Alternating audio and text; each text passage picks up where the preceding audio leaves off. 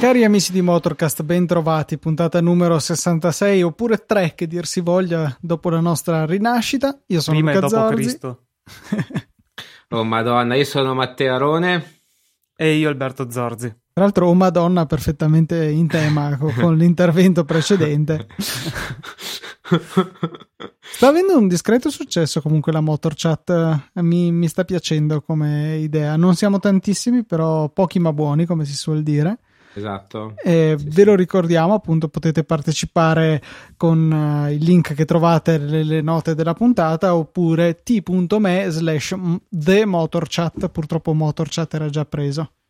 Sì, effettivamente il nome poteva essere stato già pensato da qualcuno. Mi piace come ha introdotto come mi piace questa Motorchat come se fosse stato in qualche modo correlato con quello che era stato detto prima e invece era totalmente a caso, però insomma, No, mi è eh, piaciuta l'introduzione. Per rompere il ghiaccio, diciamo. no, tra l'altro comunque è uno spunto per eh, gli argomenti da parlare qua nel, nel podcast, quindi è anche utile Siamo una, una noi, democrazia però. diretta, esatto, quello che vi interessa che noi parliamo, noi lo parliamo. Sì, sì, sì. E poi comunque vedo tante cose interessanti, accessori che comprano i nostri belliss- ah, fedelissimi ascoltatori, macchine che vengono insultate. Mi piace, mi piace tanto, sì. Eh, io di solito, cioè, il mio contributo è principalmente eh, postare cose che vedo su Instagram e, e niente, questo è un, è un po' il, mio aiuto molto molto ridotto a questa chat, però c'è chi fa meglio di me sicuramente.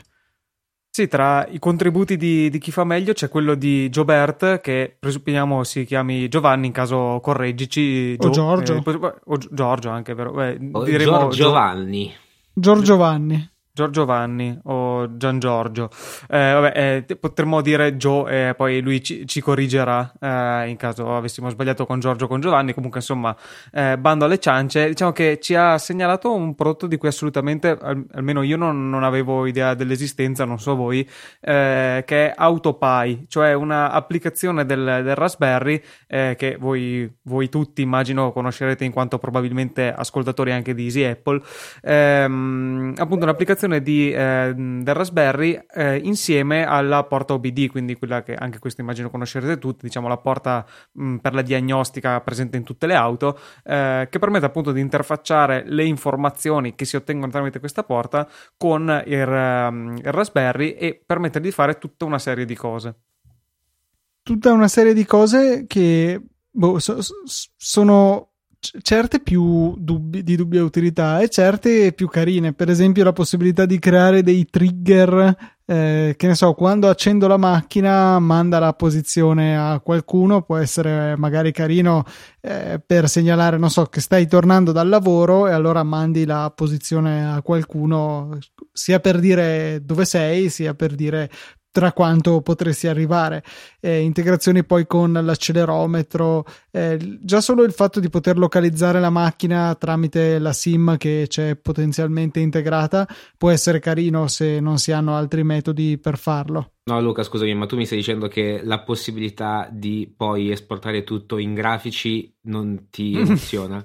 Cioè, Sì, scu- eh, stavo cioè- cercando di fare la persona normale, ma eh, mi, tocca, mi tocca uscire allo scoperto. No, effettivamente c'è la possibilità di fare veramente un sacco di, eh, di grafici di, su tutto, cioè è troppo bello. Con, con cui puoi deliziare tutti i tuoi conoscenti.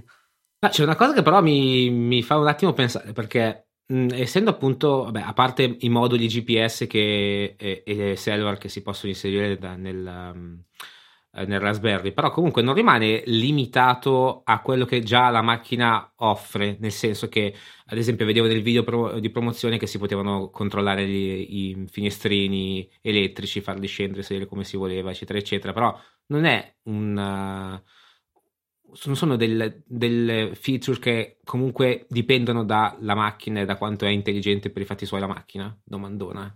Ma certe cose sì, certe possono essere aggiunte anche esternamente. Mi immagino una dashcam, ad esempio, che, o una webcam che potrebbe essere eh, collegata al Raspberry che con qualche sistema di visione eh, artificiale possa ad esempio leggere i cartelli dei limiti di velocità. È un esempio che è riportato sul sito. Quindi aggiungi qualcosa alla macchina tramite il Raspberry sì, ma il Teo penso che dicesse appunto di cose che sfruttano comunque l'hardware, tra virgolette, della macchina tramite l'OBD, come appunto eh, comandare i finestrini. E, ma anche i sensori, i sensori di parcheggio, cioè non so poi sì. quanto possa sì, cioè nel senso sono tutte cose che passano obbligatoriamente nell'OBD o dipende i produttori cosa spediscono all'OBD perché immagino che c'è uno standard di informazioni che ci passano sempre. Esatto, cioè, poi c'è anche una questione di sicurezza, cioè mi immagino che il comando acceleratore perché ormai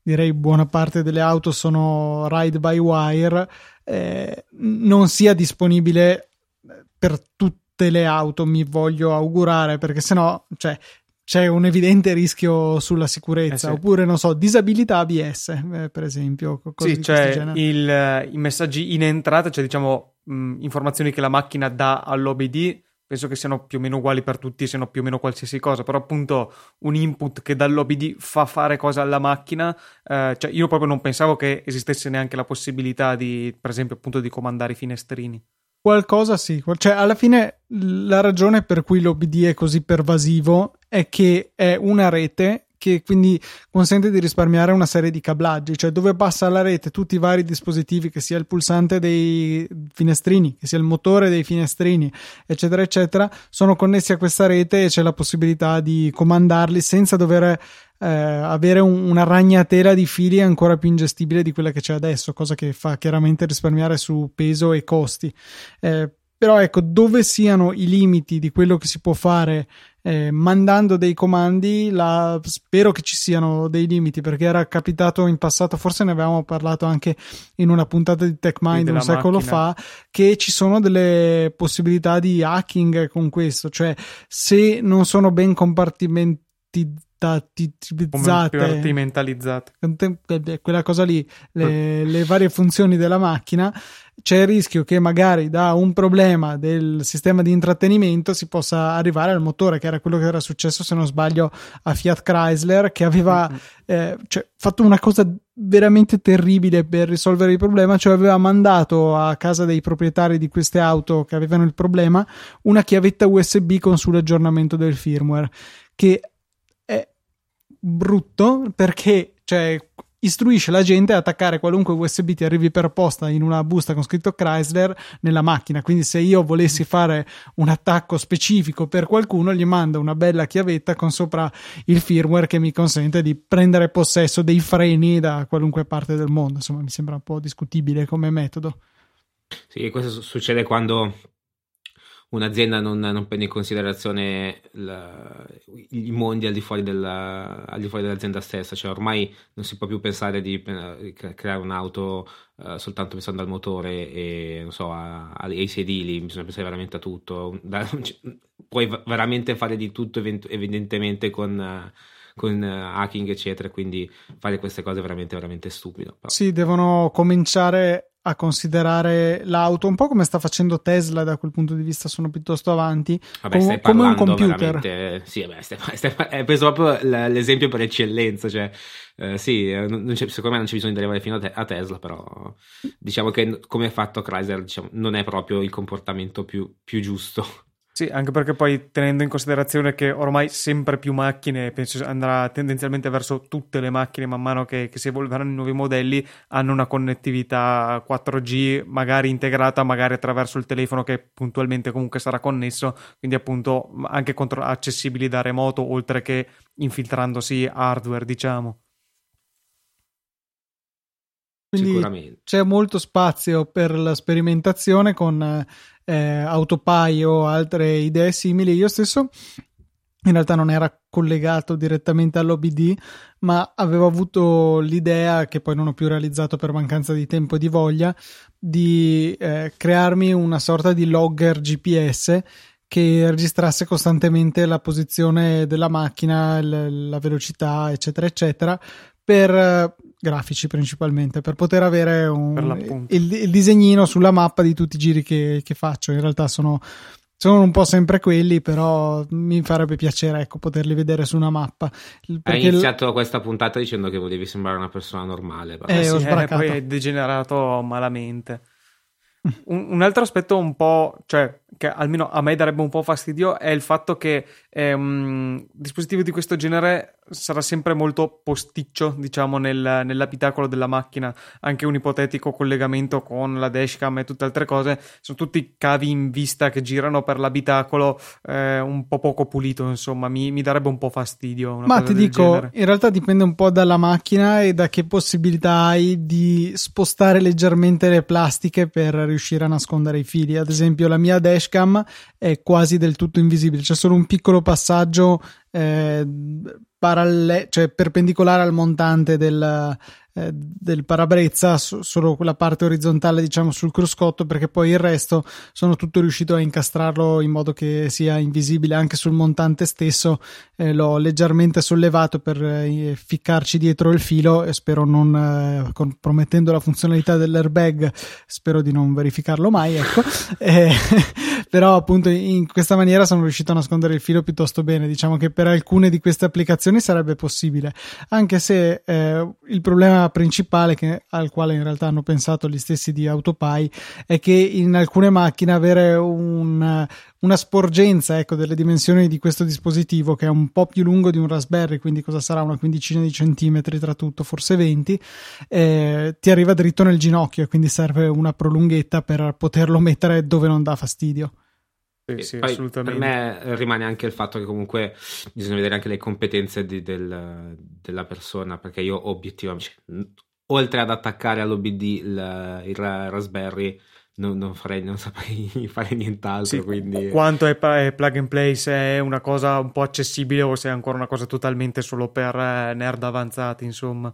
Beh, poi non so se avevano detto, ma comunque la versione 4G costa 275 euro, quindi... Mm, sì nel caso qualcuno no. vuole provare, non so. Ma non, non è economicissima, però i sistemi tipo adesso non mi ricordo come si chiamano Automatic, quelli che sponsorizzavano anche spesso podcast, sì. non mi ricordo quelli che sono in America, eh, di cose diciamo più pronte, meno personalizzabili, sempre dal punto di vista del monitoraggio della macchina, avevano questi prezzi o forse anche di più. Quindi in realtà nel suo genere non è costoso, in termini assoluti sì, non è economicissimo. Uh, ti dico, cioè, è comunque sopra quella soglia del lo, fa, lo compro e vediamo. Però no, sicuramente è piuttosto interessante e non inaccessibile. Ecco, cioè, secondo me è comunque un costo che è sostenibile se si ritiene che la sua utilità sia abbastanza. Cioè, non stiamo comunque parlando di un dispositivo da 3.000 euro o da 800-900 euro. Eh, 300 euro, insomma, è una bella spesa, però è affrontabile se, se ci offre qualcosa di, di utile veramente. Beh, io quasi quasi sto facendo un pensierino. Quando comprerò la mia nuova macchina Toyota, comprerò, metterò su questo. Però non vi dico quale Toyota. Perché... Eh, stavo giusto per dire uno scoop, cioè appena preso la, la, la Swift e già vuoi cambiarla. Sì, proprio guarda, stavo pensando alla Supra nuova, però non credo proprio che di riuscire a poterne comprare una, visto che si parla di 68.000 euro. Però la, vabbè. Ma poi è, è, terrificante, cioè è veramente brutta. È proprio orrenda. Non vi piace la, la Supra nuova? No, ah, dai, cioè, veramente un. Cioè, non c'è un angolo in cui. Forse il fianco il pieno è il meno peggio. Vabbè, eh, questo è il modo peggiore per presentare una, una notizia, però eh, ovviamente è colpa mia, scusatemi, però adesso voi dovete dirmi, stiamo parlando della nuova Supra, eh, Tamarri di Motorcast, per favore venite a me Unitevi. E, e, ditemi se non vi piace la nuova Supra. Cioè, che cos'è che non, ha, che, che non vi che ah, non Il muso, que, quella, quel parafango che fa quella curva tipo a fare un musetto da Formula 1 è veramente orrendo. Ma tu stai parlando di una macchina che cioè, si devono girare a guardarla e dire chi è che è riuscito a comprarlo. Cioè, questa è, perfe- è, è fatta apposta per questo motivo qui. Cioè, è, è fatta per essere brutta. apposta. Sì, è perché o sì. ti piace o ti strapiace, come ha sottoscritto, se no, ciao, cioè, via di mezzo zero. Eh, c'è da dire che a voi non piace neanche non piaceva neanche la mia, mia mini che avevo patatina quindi non possiamo parlare no, di queste cose le, no. il, il, il, sommelier della m, insomma il Teo. Esatto. No però dai stiamo parlando di un'auto iconica quella vecchia perlomeno mi piaceva il modello Sì, precedente. beh, diciamo che non è che avesse un'estetica, cioè almeno la versione standard, poi diciamo che era il paradiso dei, dei vari tamarratori, tonizzatori, però cioè, la versione standard era abbastanza pulita, non, ose- non mi spingerei fu- fino ad anonima, ma quasi insomma, non è che avesse un design eh, che attirava più di tanto gli sguardi, secondo me. Beh, a parte il- lo, lo spoiler eh, gigante, perché comunque all'epoca era gigante quello spoiler. sì, quelle non che, sì, sì, le versioni con lo spoiler sì. Però sì, Quindi- diciamo che non sono mai stato un fan eh, eccessivo della Supra. A ecco. parte in Need for Speed Underground, voglio dire, superata la- quella fase non era poi più così interessante. No, sì, per dire l'Honda S2000 mi ha sempre attirato molto di più come macchina, un po' più recente forse, credo, però. Boh, quindi tu- tutti entusiasti, Sì, due su tre veramente entusiasti di questa macchina. Questa Supra che tra l'altro è fatta in partnership con la BMW, penso che cioè, sia sullo stesso telaio, anche il motore è lo stesso o quasi, e, e con la BMW, la Z4 diciamo che è il modello corrispondente, eh, anche BMW stessa che anche quella no- non mi convince per niente, cioè rispetto alla Z4 vecchia eh, assolutamente boh, un po' scialba, delle strane proporzioni, non ha più quel classico musone lungo con l'abitacolo seduto sulle ruote posteriori classico di Z3 e Z4 Mm, boh, mi ha deluso anche quella, sinceramente. Sì, non- senza infamia, senza lode. Invece, scusa, una curiosità che in questo tweet di Car Industry Analysis relativo alla nuova Supra è che della vecchia versione eh, 3 su 4 sono rimaste in Giappone. Su 46.000 esemplari venduti, Così pochi, tra 32.000 l'altro, pochissimi. sono rimasti in Giappone. Pochi pochi, eh, la maggior parte appunto li hanno venduti a Need for Speed Underground Eh, sì. e di quelli spediti all'estero perlomeno invece tutto il resto è rimasto nel- in Giappone Non- quindi sì, complessivamente non un successone internazionale ecco Sì, come numeri di vendita no, però sicuramente è diventata una macchina iconica per eh, i giochi, per eh, il- eh, i film, Fast and Furious, eccetera, eccetera. Eh, sì, mh, ha avuto un impatto più mediatico, sicuramente che di vendite. Sì, perché tra- non, non è neanche stata, cioè non è un'auto che veniva ad esempio utilizzata come la NSX per drift, cioè mol- mh, a parte che vabbè ne hanno prodotte veramente poche, confronto però. Per Cioè, le gare il- nel GT500 giapponese, mh, sicuramente, però appunto sì, come, come, esemplari venduti pochi, anche perché insomma non era una macchina particolarmente costosa, insomma era una sportiva comunque abbastanza accessibile. stavo sfogliando invece i tweet di questo cara Industry Analysis e ho scoperto che la Mahindra ha eh, presentato il suo nuovo XUV 300 Mahindra is the new Dacia Sandero. sì esatto la versione più corta del Sangyong Tivoli. Eh, interessante.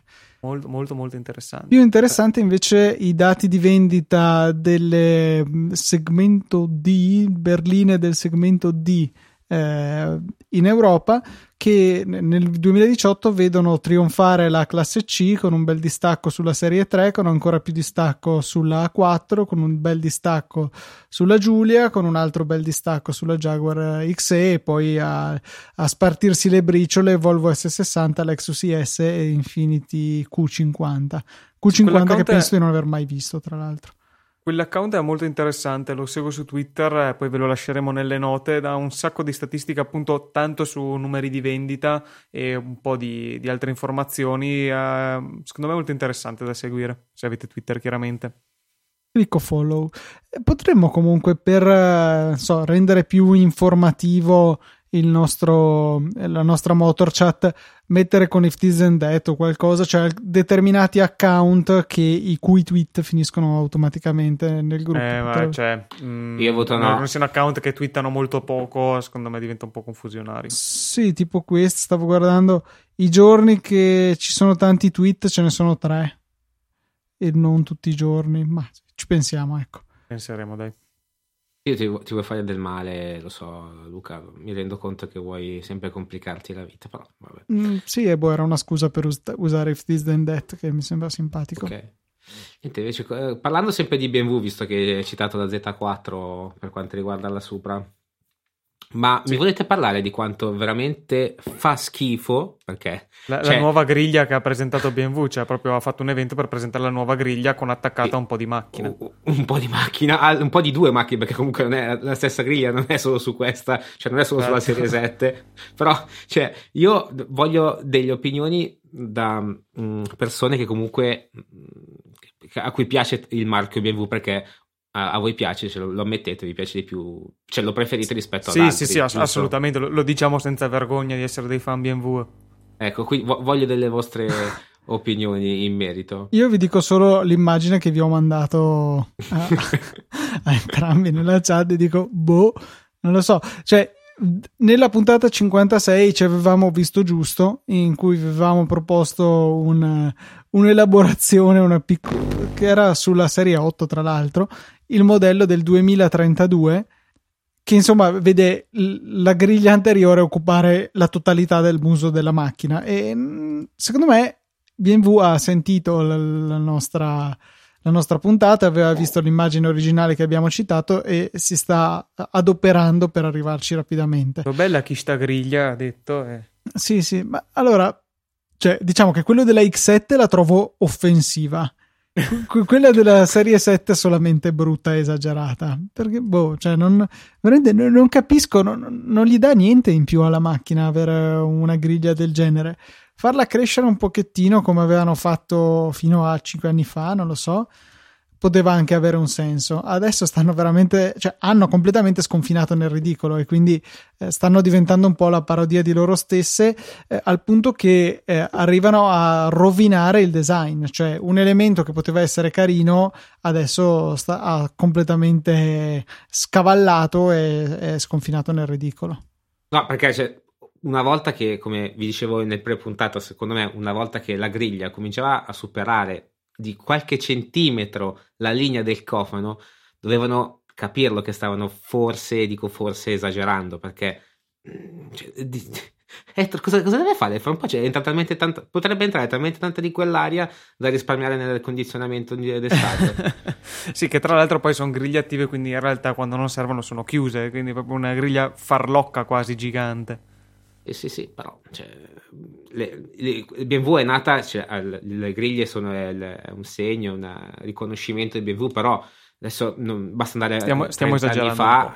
30 anni fa erano dei rettangolini verticali con delle griglie ma adesso stiamo veramente veramente esagerando sì, perché negli ultimi anni avevano progressivamente allargato appunto in senso di larghezza fino ad arrivare a toccare i fari. Adesso obiettivamente non, pote- cioè non possono coprire i fari con la griglia, allora hanno iniziato ad allargarlo in senso verticale, che appunto sta iniziando a scavallare oltre la, la linea del cofano. Tanto che mi sembra di vedere che proprio se non è proprio sul cofano la cromatura superiore poco ci manca. Comunque diciamo che eh, incide il cofano. Cioè una volta aperto il cofano si vede la sagoma del, eh, della griglia sul cofano stesso. Cioè decisamente abbiamo un po' esagerato.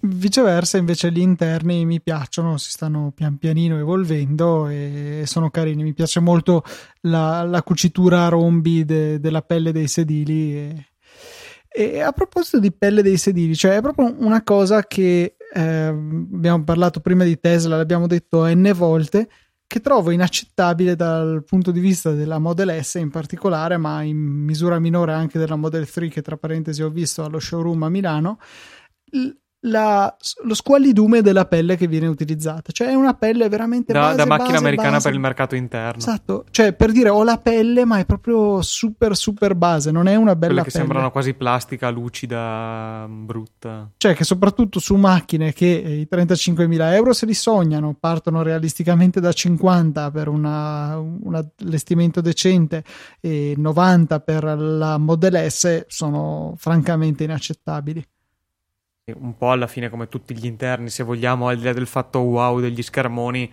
per il resto non sono interni da macchine da 60 o 100 mila euro. Secondo me puoi tagliare a metà quel prezzo lì e potrebbero avere un senso, ecco, cioè possono sì. avere degli interni calibrati su macchine che costano la metà. Poi vabbè, mille pregi è sicuramente, però non certo la qualità percepita degli interni non ho mai avuto questo grandissimo piacere di salire su una Tesla, quindi non saprei dire. Però mi viene da dire che evidentemente non, non si paga la, la, qualità della pelle degli interni, ma si paga tutto il resto, tecnologie, certo. eccetera, eccetera. Quindi magari più avanti cominceranno a dire pelle italiana, eccetera, eccetera. Quindi. Ma poi penso che ci voglia proprio anche una certa esperienza, un know-how sul, sugli interni che magari è anche più complesso di quello della, della meccanica stessa, cioè cose che eh, ma, ma banalmente il sedile, cioè il sedile, lo fai fare qualcuno dall'esterno che sì, ha sempre fatto questo, cioè, non, non, penso sia, non, penso sia, così difficile quello, soltanto che mh, mm, magari hanno puntato su hanno, altro nell'immediato. Sì, sì. ti tirato qualcosina il prezzo su, qualcosina sul prezzo del, dei sedili, però in cambio hai appunto una Tesla, cioè, che sappiamo benissimo che cosa, cosa comporta. Quindi. Sì, adesso che entrano sul mercato le alternative dei brand tedeschi, eccetera, eccetera, con elettrici con autonomie simili a Tesla, eccetera, eccetera, eh, inizierà a venire un po' più il nodo al pettine, perché appunto se prima eh, Tesla era l'unica cosa che poteva avere in quel settore lì e quindi c'è cioè, anche i suoi difetti, vabbè li accetti perché comunque è l'unica scelta, se iniziano ad esserci le varie Jaguar I-Pace, l'Audi e-tron, la Mercedes non so come si chiama, il SUV elettrico eccetera eccetera, eh, inizia un po' a essere ancora un po' più fastidioso insomma questo deficit sugli interni quando i competitor iniziano ad avere i tuoi stessi pregi ma non avere i tuoi difetti veramente. Invece, scusa Alberto, a proposito di Serie 7, so che ci tenevi a parlarci di una versione rimaneggiata dall'Alpina, l'Alpina B7. Io sono sempre stato un grande fan dell'Alpina che formalmente è classificata legalmente o comunque formalmente come mh, costruttore autonomo, eh, differentemente invece per esempio dalla Brabus che è solo un elaboratore per, per Mercedes. Eh, di fatto comunque sì, sono BMW rimaneggiata in qualche modo da, da, questo brand. La B7 è appunto quella corrispondente alla serie 7 e ehm, da quel che leggevo è la prima berlina eh, di, di, serie se le consideriamo di serie, a superare le 200 miglia quindi all'ora, quindi 320 all'ora, che direi che non è male. Tra l'altro nel, nell'allestimento mh, alpina è è proprio carina, cioè è bella e tanto più spiace vedere quella grigliona che, che rovina un'estetica che per il resto a me piacerebbe molto. Vero, vero. Ma par- parliamo un po' di macchine più popolari, più accessibili ai nostri ascoltatori e diamo un Anche esempio molto di... intelligenti. Sì, diamo un esempio invece di come malgrado magari possa potenzialmente essere accessibile dal punto di vista economico una macchina da non, cor- da non comprare sono, stanno girando i, dei, dei muletti della Volkswagen T-Rock, una suvettina molto carina. Peccato che sta girando la versione cabrio, andando a inseguire la demenza totale della, de, della, delle VOC, VOC cabrio. E Volkswagen ha detto: Se lo fanno loro, non vedo perché noi non possiamo fare anche noi una cosa altrettanto idiota, e lo stanno facendo. Sì, diciamo che abbiamo parlato male di un po' tutti i marchi perché non buttarci dentro anche Volkswagen e vada via. Vabbè, no, eh, tra l'altro hanno rovinato veramente tanto perché la T-Rock normale, tra virgolette, la, la, comprerei, la comprerei volentieri. Eh, ma per me il fatto del il problema del, delle macchine cabrio in generale, tantissime auto cabrio, poi tra l'altro cabrio col tettuccio mo, ehm, morbido, come cavolo si dice? Tela di tela è, io le, cioè, solo alcune forse riesco a, a vederle, ad apprezzarle perché io prima guardavo ad esempio la, la Mazda MX5 normale, versione col appunto tettuccio di tela, sì ok, carina, la guardi in modello RF quindi con il tettuccio rigido è spettacolare. Mm, dite che faranno una T-Rock cabrio tettuccio rigido non lo so. Però... Non, cioè, credo che si mangerebbe tipo tutto il bagagliaio, vista la conformazione. e poi potrebbero macchina. farla come la Pluriel, non so se ve la ricordate, la ah, C3 sì. che potevi smontare che aveva, a mano. Sì, che aveva, rimanevano i due montanti e poi li potevi smontare e lasciarli a casa e se poi pioveva era un problema. Potrebbero fare, eh, effettivamente, potrebbero, potrebbero, veramente investire su quello. Secondo me Volkswagen e Range Rover sì, no, non è sufficientemente demenziale questa soluzione, si può fare di più può certo, fare di più. Certo, diciamo e... che non c'è mai limite ecco, a questo. No, no, chiaramente. Tra l'altro la Evoque l'avevo vista per la prima volta, la Cabrio, qualche mese fa e, sì, cioè veramente eh, la guardi e l'unica domanda che ti viene è perché? Cioè perché dovresti volere un SUV cabrio? Cioè mh, mm, sembrano due cose assolutamente inconciliabili e, e, lo sono effettivamente, a meno che tu non ti chiami appunto eh, Land Rover o Volkswagen in questo caso, che tra l'altro però non sono, cioè Land Rover non è stata la primissima perché non so se ve la ricordate, ma c'era stata la Murano cabrio, la, la Nissan No, adesso vado a vederla. And- andatevela a cercare, che giustamente l'avevano fatta, ne hanno vendute 4, grande successo, ritirate dal mercato. Land Rover ha detto perché non ne facciamo una anche noi? Madonna, che orribile. Cross Cabriolet, mamma mia. Cioè, già la Murano, che in generale anche la versione chiusa era normale e progressivamente sono andati rendendola sempre più brutta sulle ultime versioni, eh, da cui appunto dall'ultima versione è tratta questa pregevole versione cabrio. Qua sul sito cioè, di Nissan 2011. USA che stavo sfogliando per vedere la Murano Cabrio, anzi Cross Cabriolet, eh, ho visto tra le auto raccomandate perché della serie stai cercando una Murano Cabrio e effettivamente è perché hai il dubbio tra la Murano e la, Z, la 370Z. Anche la 370Z devo dire che è parecchio potentemente brutta. Dici? Sì, non mi eh, piace eh, non questa mi ultima Tra l'altro è vecchissima, cioè, mm, penso, al di là di restyling avrà 15 anni se non di più che tra l'altro cliccando su Explorer 370Z Roadster not found, we are sorry, va bene. Okay. No, a me piace la 370Z, mm, no, boh, non capisco questa tua... Scusa, se, sempre rimanendo nell'ambito del chi te lo fa fare, eh, segnalato da Andrea Draghetti una bellissima Model 3 con 300 LED RGB montati sotto, controllati da un Arduino. Perché? Vabbè, allora, diciamo che il lavoro finito non è neanche così tanto tanto male. Diciamo che però la, domanda rimane, cioè il, per, il, motivo per il quale uno debba fare tutto questo sbattimento non lo conosco, ma la versione, ma tra l'altro non la fanno la viola, la Model 3. Ha pure colorata lui. Eh, vra- penso sia wrappata realisticamente. Lui è un uh, aspetta, Field Service Engineer eh, però sì, non per la Tesla, ma Theme Park, Field Service Engineer, quindi ok. E il classico fanboy del, della Tesla, però cioè, vabbè, ha fatto un bel lavoro, per carità, non, nulla da dire su tecnicamente come è realizzato qualcosa da dire sulla utilità e sulla Dai, è la, cioè, è la, versione 2019 dei Neon che è da Fast and Furious, da Need for Speed. Eh, torniamo a parlare di, di quell'ambiente tuningaro primi anni 2000. E appunto, se si usavano i Neon, adesso il LED ti dà svariate possibilità in più. Eh, come quelli, che si mettono, come quelli che si mettono le strisce colorate che puntano sul soffitto per fare. Sì, sì, sì veramente, veramente. No, scusate, le strisce colorate che puntano sul soffitto? di LED colorati, come uno dei tre conduttori di questo podcast ha, e sul soffitto, sulla trave sul Ma di casa, quindi, sì, ah. punta sul soffitto una striscia di LED colorati. Ah, ho capito. Comandabili con Alexa. Va bene. No, tra, tra, l'altro non so se avete visto anche il, il lavoro finito, nel senso la foto dal, della scocca del, della macchina con come sono attaccate le, le no, strisce però... LED, cioè sono proprio veramente messi malissimo. Cioè, non, è proprio lavoro fatto male, velocemente e male, secondo me.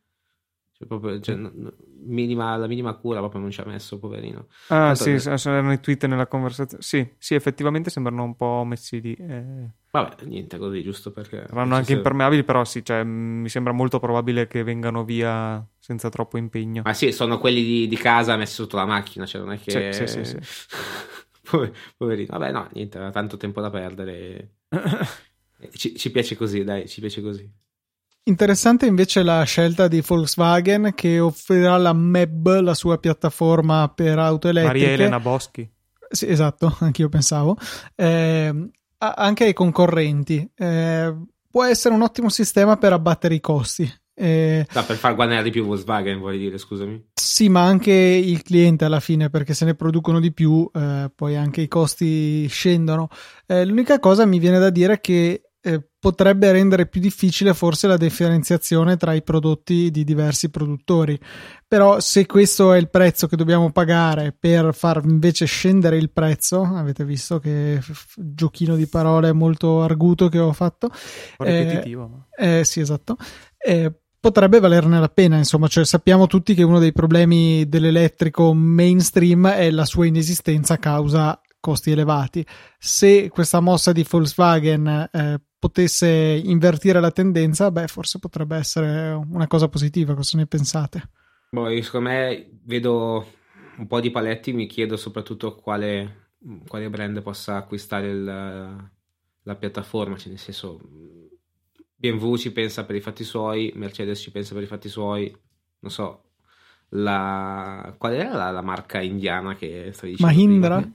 Mahindra, eh, magari, magari Mahindra, potrebbe pensarci. Eh, non so, cioè non, non so quante, quanto potrebbe essere effettivamente Sì, utile. Sicuramente perché i ma- per Volkswagen è utilissimo perché eh, ci guadagnano su ogni macchina che vende la concorrenza, quindi però Sì, è anche difficile pensare che brand con marchi importanti, magari anche appunto concorrenti di Volkswagen, eh, cioè si trovino a vendere macchine che sotto hanno una base Volkswagen, cioè anche eh, dal punto di vista del marketing, mm, mm, cioè non so come riuscirebbero a fare una cosa del genere, eh, perché non è mm, quando- come quando fanno delle sinergie che fanno due macchine sullo stesso telaio, ma lì è una situazione di parità, fanno insieme il telaio e ognuno sviluppa la sua versione. Qui è Volkswagen che gli dà il suo- la sua base eh, come base di partenza, appunto, non è la stessa cosa. Ma secondo me stanno, adesso magari sono le mie teorie complottistiche, però secondo me stanno ancora, Gombloddo. stanno ancora eh, pagando il prezzo del, del Dieselgate, cioè queste qua sono delle mosse per cercare di farsi sembrare un po' più Tirarsi green, un po' di un po' più- soldi. No, un po' più, per, per me è solo questione Ah, ok. di, di immagine, cioè nel senso loro dicono siamo Volkswagen, siamo quelli che hanno fatto il Dieselgate, però, eh, noi stiamo cercando di far migliorare il mondo dando a prezzo presumibilmente basso la nostra tecnologia per fare le macchine elettriche. Cioè, secondo me n- non la vendranno tantissime, non, avrà neanche tanto successo. Poi non so, magari fra vent'anni avremo tutti auto elettriche con piattaforma MEB, però secondo me non, non- è, una- non è un futuro così tanto, così tanto facile da, da avverare. Ecco. Alberto, invece, eh, ho notato il tuo stupore nel commentare la notizia che le nuove X3 e X4M, quindi quelle versioni non le non versioni M vere e proprie, però le versioni un po' sportive. No, no, sono le vers- Ah, sono no, le è vero, è versioni. vero, perché per queste è il contrario. Sì, giusto, per le X ehm, la M va dopo, scusate, mea culpa, vabbè. Il 3000 Twin Power Turbo arriva a 510 cavalli, insomma un- una potenza di, di tutto rispetto con una cilindrata relativamente contenuta. Sì, ehm, ho avuto appunto questa reazione, eh, caspita, a 510 cavalli, poi mi sono reso conto che la Giulia eh, quadrifoglio effettivamente ne ha 500, boh, fischia un po' meno di 10, eh, ed è addirittura un 2009 tra l'altro, Eh, quindi appunto sono rimasto stupito nell'immediato, salvo poi realizzare che in realtà Alfa c'è già arrivata due anni fa. È strano eh, un caso in cui siano le- i marchi tedeschi che rincorrono il marchio italiano su un aspetto tecnico, in questo caso la cavalleria del motore. È anche vero che spesso, ma mh, allora non ho nessun motivo di dubitare della bontà del motore alfa, però spesso le BMW erano un po', cioè sottostimavano la, la propria Mm, sì, potenza, vero. quindi magari sono un po' di più. Tra l'altro non so come possano farla una cosa del genere, perché uno dei parametri per il calcolo dell'assicurazione è la potenza. Quindi eh, non so e come del bollo, eccetera, eccetera. Esatto. Quindi truffa all'assicurazione allo Stato. quindi boh, non non so come possano farlo, però non è, non è una novità, ecco. Eh, ma eh, magari, mm, no, dico una cavolata, non è che magari guardavano i cavalli alla ruota, no, è impossibile. Ma c'era una differenza veramente grossa, cioè del tipo che alla ruota avevano almeno quella potenza lì, che cioè, ci sono di mezzo un po' di organi meccanici che assorbono potenza, quindi sembra, sembra una sottodichiarazione alla fine. Non so- questa cosa non la sapevo, tra l'altro. Ma da, da sempre? È da parecchio, Pu- può essere che ne abbiamo parlato anche in Motorcast Sì, mi in sa di sì che forse avessimo di transagonistica del Teo. Va bene. Comunque eh, mi fanno cagare tutte e due queste macchine qua, però fa niente. Giustamente. Sì, Tra non sono particolarmente avvincenti.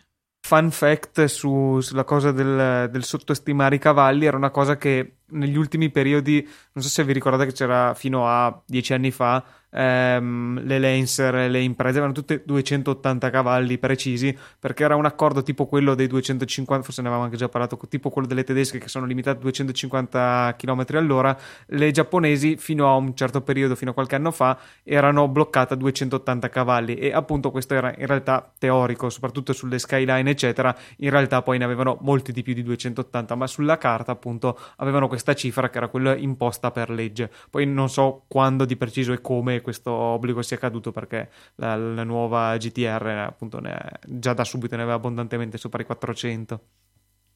Tipo i 125, non lo sapevo. Vabbè, sì, sì, sì. ca- Qua- quante cose che burocratiche. Guarda, sì, è vero qua Motorcast. Tra l'altro eh, stavo, stavo, pensando al motivo di inceppamento di Luca tra M modello sportivo e mica sportivo. Cioè la, la BMW mi ha rotto le palle perché eh, delle volte fa in un modo e pensa in una maniera, delle volte fa in un altro, tipo i nomi delle 335, 325, 330, cioè io non capisco mai, cioè io adesso, 27 anni, non so mai che cilindrata ha una, una ah, adesso non è più possibile eh, saperlo. ma adesso sono totalmente slegate, ma anche l'Audi tra l'altro ha riformato di recente sì. il, la dicitura del, delle cose, adesso sono tipo 40, 45, 50, ehm, visto che sempre di più hanno più potenza dallo stesso motore si sono totalmente slegati alla fine dal, dalla cilindrata, cioè di fatto più grande il numero più hanno cavalli e basta, non, non ha una diretta correlazione con, con la cilindrata, ecco. Quindi vado, vado solo numero più grande uguale eh, più cavalli, va bene. Esatto, okay. comunque allo Facile stato attuale 6 cilindri sono solo dal, il 40, tutto quello che è sotto il 40 è 4 cilindri. Va bene, grazie del, del riassunto. Prego, non c'è di che. Invece l'interessante è che Mick Schumacher, figlio di Michael, del quale tra l'altro sappiamo gran poco, è, è attualmente diventato un pilota della Food and Drug Administration, giusto? che forse no, è Ferrari Driver Academy, però comunque è una notizia interessante. Sì, leggi il sottonota della nota del, del punto, di, capisci quanto mi passa. Interessante by Teo. Sì, che quindi sarà tenuto a commentare questa cosa. Teo, cosa ne pensi? Teo, hai un tema di 5.000 parole da comporre su, su questa tematica. Ma io penso che nonostante abbiano detto che la, l'hanno preso soltanto perché sembra essere bravo, secondo me, poverino, come tutti i figli d'arte, dovrà vedersela con... Uh, con il, con la, il vero nome che è il suo cognome, no, come mi sto inceppando cagate incredibili. Comunque do, dovrà vedersela sostanzialmente con uh, bravo, va bene. Dovrà vedersela sostanzialmente con uh, la, la, la seconda la parte del, del suo nome completo, ecco. Sì, c'è la, la fama la, esatto. con la fama del padre, quindi non lo so. Poi, onestamente, ragazzi, mi stanno veramente. Cioè, mi annoiano cose. A me mi annoia la Formula 1. Perché la guardate? Mi annoia. Non mi interessa che questo qua via in Formula 1. ti, ti, stacchiamo il microfono d'ora in poi quando okay. capite di parlare di Formula 1.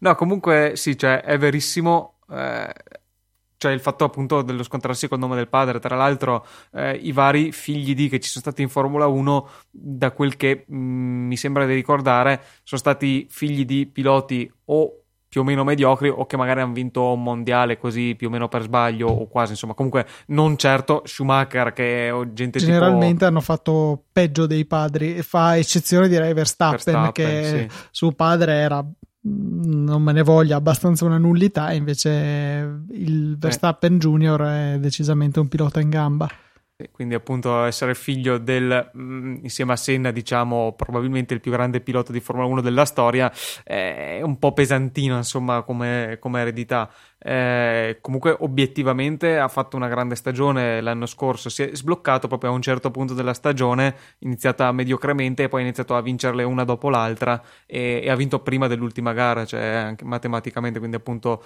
nella seconda metà di stagione una superiorità abbastanza netta sulla concorrenza, eh, per cui cioè, sarà veramente interessante vedere se, eh, come si spera, insomma, riuscirà effettivamente a concretizzarsi come un pilota di Formula 1 competitivo e Verstappen padre, Jos Verstappen, che io ricordo solamente perché era andato a fuoco in un, in un pit stop. Vi lasceremo il link nelle note della puntata di un breve video che illustra la cosa. Cioè, pauroso, cioè, fortunatamente nel, non nel si è fatto niente. ma sono andato a fuoco in un pit stop.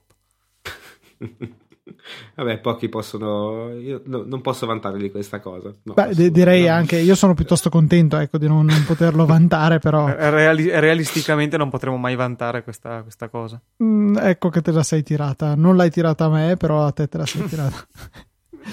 Mentre volevo un attimo commentare con voi l'utilità del nuovo sistema di sicurezza antifurto di Tesla, perché mi, mi spaventa un attimino. Praticamente Tesla ha ha appunto fatto questo Sentry Mode che non è altro che un sistema di sicurezza che continua a guardare, utilizzare le telecamere, vari sensori di parcheggio, eccetera, eccetera, per vedere se qualcuno si avvicina all'auto e nel caso qualcuno magari sta vicino per due o tre secondi, comincia ad avvisare il malintenzionato che il, l'antifurto è attivo e qualcuno lo sta guardando. Stiamo guardando.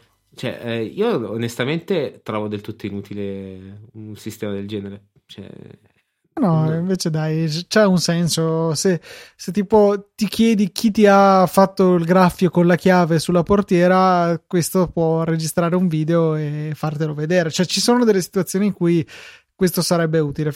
A me non dispiacerebbe un sistema del genere, diciamo che c'è il piccolo effetto collaterale che è necessaria una Tesla ecco, per poterlo utilizzare. Mm-mm, sì. Tra l'altro un'altra cosa interessante che, mm, che, hanno fatto, adesso non so se è stato già rilasciato o se è in programma, la modalità per i cani, cioè per lasciarli in macchina, che già prima mh, mm, aveva una modalità di sicurezza per cui se sentiva dentro una presenza di qualcosa, cioè teneva l'aria condizionata insomma per, per mantenere la temperatura vivibile, eh, adesso lo puoi fare esplicitamente, cioè proprio metti nella modalità cane ehm, e, e, guida, e guida mantiene... veramente male. Come fa? Scusa? Eh, modalità cane e poi guida veramente male.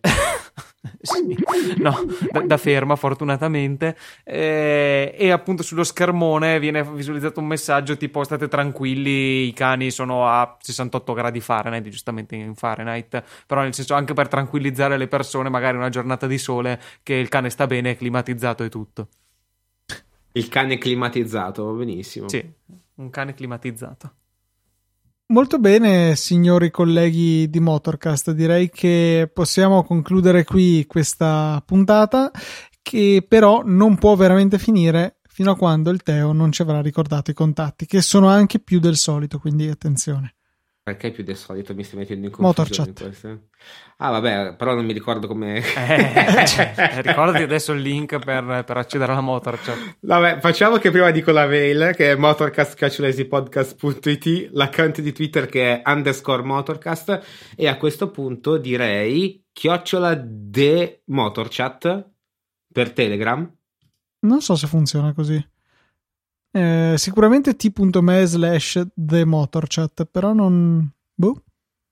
Chi lo sa. Una cosa, una cosa nuova. Vabbè, t.me slash the motorchat. Oppure so. le note della puntata che si trovano su...